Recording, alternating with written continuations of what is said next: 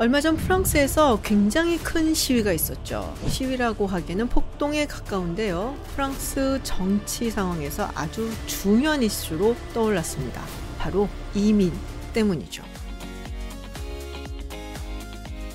안녕하세요. 김지훈입니다. 시간이 좀 지나긴 했지만 프랑스에서 있었던 시위, 이 사건에 대해서 좀 이야기를 해보려고 합니다. 이 사건이 굉장히 중요한 이유 중에 하나는요. 프랑스 사회에 계속 있을 이민이라는 이슈와 굉장히 밀접하게 관련이 있기 때문인데요. 먼저 사건을 조금 정리를 해보겠습니다. 지난 6월 27일 낭테르라는 지역에 나헬이라는 17살 청소년이 경찰의 총에 맞아서 사망하는 일이 있었습니다. 당시 그는 운전면허증이 없이 운전을 하고 있었다라고 하고 그리고 단속에 걸려서 단속을 받는 중이었는데요. 그때 경찰을 무시하고 차를 출발시키려 했고 그리고 여기에 위협을 느낀 경찰이 그에게 총을 쐈죠. 당시 경찰은 이 차를 움직였기 때문에 위협을 느껴서 총격을 가했다라고 이야기를 했었죠. 그런데 나중에 SNS에 퍼지게 된 동영상을 보면 사실은 경찰은 측면에 있었습니다. 그러니까 차 앞에 있어서 차가 출발하려고 할 때 위협을 느낄 만한 그런 상황은 아니었다라는 거죠. 누가 봐도 이거는 좀 과잉된 무리한 법 집행이었다. 라고 봤고요. 당시 나해를 쐈던 경찰관은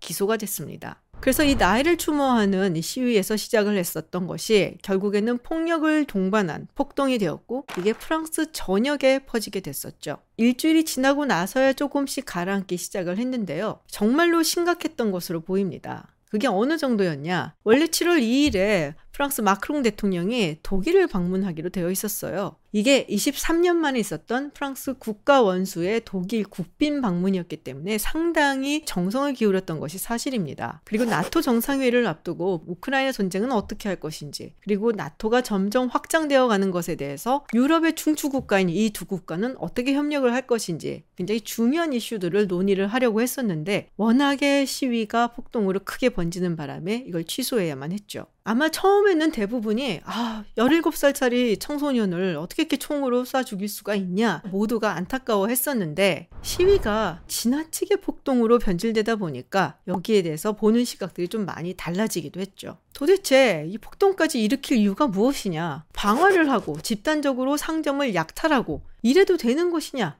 라는 이야기들이 나왔습니다. 사실 마크롱 대통령이 임기 중에 여러 시위를 좀 많이 겪기는 했어요. 유류세 인상으로 인한 노란 조끼 시위도 있었고요. 또 바로 얼마 전에 연금 개혁 때문에도 큰 시위가 있었죠. 그런데 지난 두 번의 시위는 이번하고는 좀 양상이 다른 게요. 두 번의 시위는 마크롱 대통령의 정책 때문에 일어난 시위였고 이번의 시위는 딱히 마크롱 대통령의 정책이라기보다는 프랑스 사회 전반에 깔려 있는 이슈가 폭발을 했다라고 볼 수가 있습니다. 여기서 사망한 소년, 이 나헬은 알제리계 이민 2세라고 하죠. 알제리라고 하면은 또 아는 분들은 아시겠지만 19세기부터 20세기 중반까지 프랑스의 식민지였던 곳입니다. 사실 어느 제국주의인들 안 그랬겠냐마는 프랑스가 알제리에게 한 것은 상당히 극악무도했다. 뭐볼수 있죠. 뒤통수를 치는 거는 뭐 다반사고 학살도 일삼았고 결국 우여곡절 끝에 1962년에 알제리가 독립은 하는데요. 1960년부터 66년까지 프랑스는 알제리에서 핵실험을 하기도 했습니다. 그 와중에 알제리의 민간인들이 생체 실험을 당했다라는 주장도 나오기도 했었죠. 실제로 우리가 잘 아는 유명인사 중에 알제리계가 많습니다. 예를 들어 축구 선수 중에 벤제마라든지 지단, 그리고 은바페의 어머니도 알제리 사람이라고 얘기하죠. 프랑스는 이민 국가인데요. 이민자를 본격적으로 받아들이기 시작한 것은 1차 세계대전 이후입니다. 예를 들어 1911년에는 프랑스 이민자 숫자가 약 118만 명 정도였는데요. 1931년이 돼서는 거의 300만 명에 가깝게 늘어나게 되죠. 그리고 2차 세계대전이 끝나고 본격적으로 재건 사업이 들어가면서 노동력에 대한 수요가 많아지게 되고 이민을 적극적으로 받아들이기 시작을 합니다. 처음에 왔었던 이민자들은 주로 남부 유럽, 그러니까 포르투갈이라든지 스페인, 그리고 동유럽에서 온 사람들이었어요. 그런데 2차 세계대전이 끝나고 난 후에 오게 된 이민자들은 대체로 프랑스의 식민지였던 북아프리카에서 온 사람들이었죠. 현재 프랑스의 이민자 비율은 전체 인구의 약 11% 정도 된다고 합니다. 그 중에서 가장 많은 비율을 차지하는 것이 알제리에서 온 사람들이고요. 그 다음이 모로코에서 온 사람들, 그 뒤로 포르투갈이라든지 튀니지 같은 나라들이 있죠.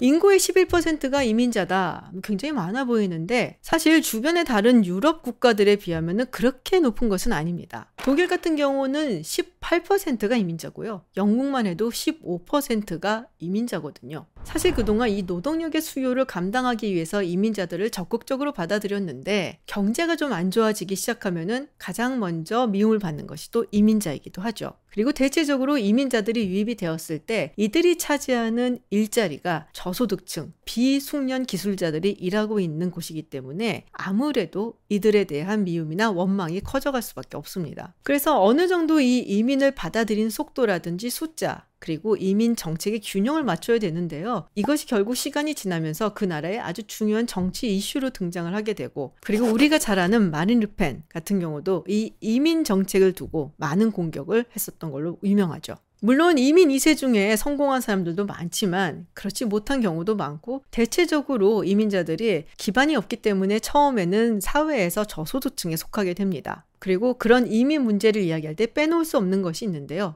그 중에 하나가 박리유입니다. 박리유는 프랑스의 대도시, 약간 파리 같은 지역의 교외 지역에 있는 거주지를 의미를 하는데요. 1960년대 이 도시 교외 지역에 프랑스 정부에서 임대 주거 지역을 만듭니다. 당시 많은 노동자들을 수용하기 위해서였죠. 사실 2차 세계대전이 끝나고 한 20년 정도는 그럭저럭 프랑스도 상당히 경제적으로 호황을 누렸는데 1973년 5.1 파동이 일어나게 되죠. 그러면서 경제적으로 타격을 받게 됩니다. 제조업들이 문을 닫게 되고 그러면서 노동자들이 직장을 잃거나 박리유를 떠나게 되죠. 혹은 정말로 잘 풀려서 더 나은 주거 지역으로 떠난 경우도 있었고요. 이렇게 비워져가는 박리유를 채운 것이 북아프리카에서 건너온 이민자들이었습니다. 박리유가 잘못하면 개토화가 될 수 있다라는 우려는 이미 1970년대 말부터 나오기 시작을 했었죠. 굉장히 환경이 열악하고 교통 인프라가 잘 발달되어 있지 않기 때문에 도심 지역하고는 왠지 좀 동떨어진 고립된 느낌까지 들게 하고요. 또 학교라든지 여러 가지 공공기관의 시설 인프라가 매우 열악했기 때문입니다.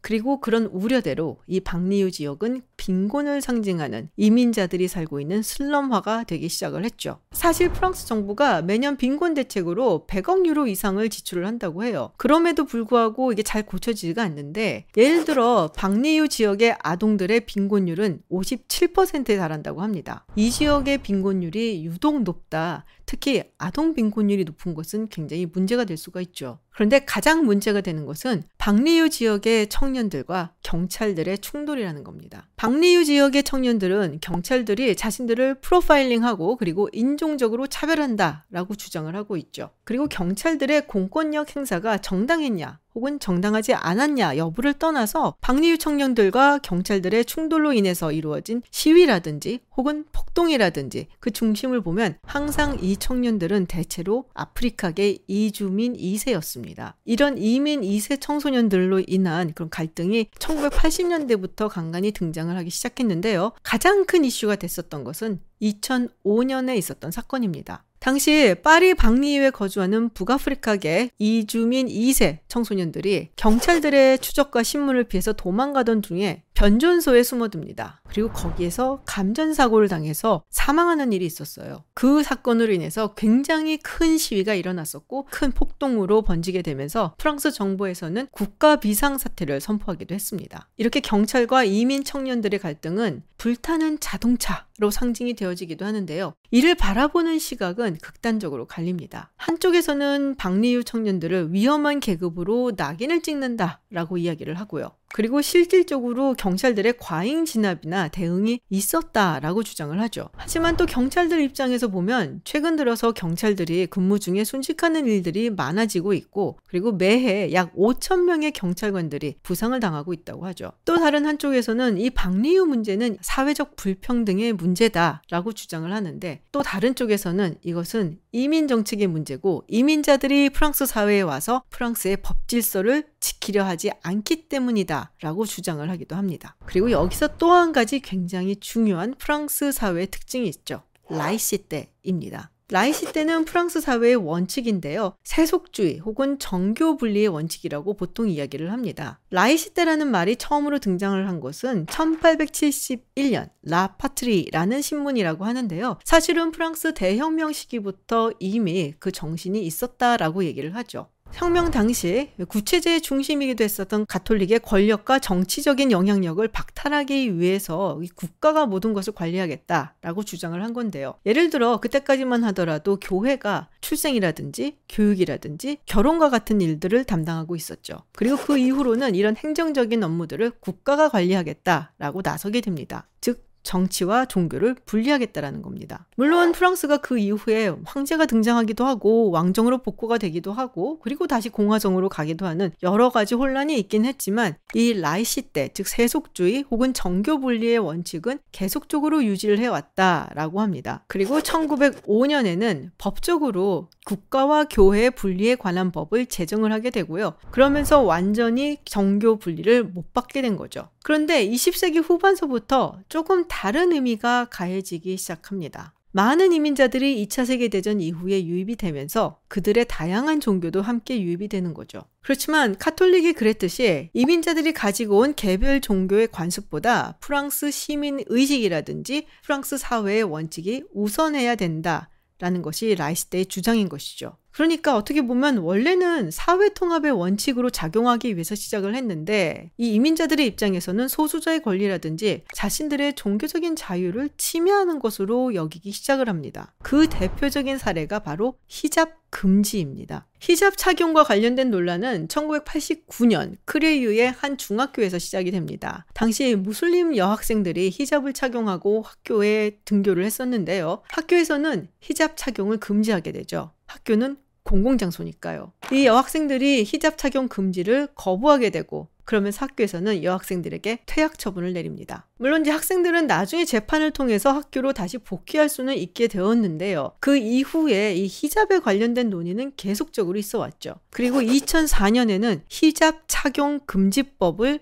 프랑스에서 통과를 시킵니다. 그리고 2016년에는 무슬림 여성들이 입는 수영복 브루키니도 공공 해변이라든지 공공 수영장에서 입지 못하도록 금지를 하죠. 물론 크리스마스 구유 장식 같은 것도 프랑스 시청 청사 공공 장소에 할 수 없도록 되어 있기는 해요. 그런 면에서 봤을 때 이 기독교도 라이시 때의 원칙에서 벗어날 수가 없다라고 이야기를 하긴 하지만 사실 이슬람교의 경우는 생활 속에서 종교를 실천하고 있기 때문에 정교 분리를 한다는 것이 상당히 어렵습니다. 그리고 이슬람 극단주의자들로 인한 여러 가지 테러로 인해서 이들을 바라보는 시선이 그렇게 곱지 않다라는 점. 이런 여러 가지 이유로 해서 이 라이스대가 어떻게 보면 무슬림들에게는 차별적인 것으로 작용을 하고 있다라는 것이죠. 우리가 이 미국의 이민 정책이라든지 미국 사회를 이야기할 때 멜팅팟이라는 이야기를 하는데요. 사실 그 안에서 이런 소수자 집단이라든지 종교에 대한 다양성을 인정을 해주는 것을 본다면 멜팅팟보다는 오히려 살라드 보울에 더 가깝지 않나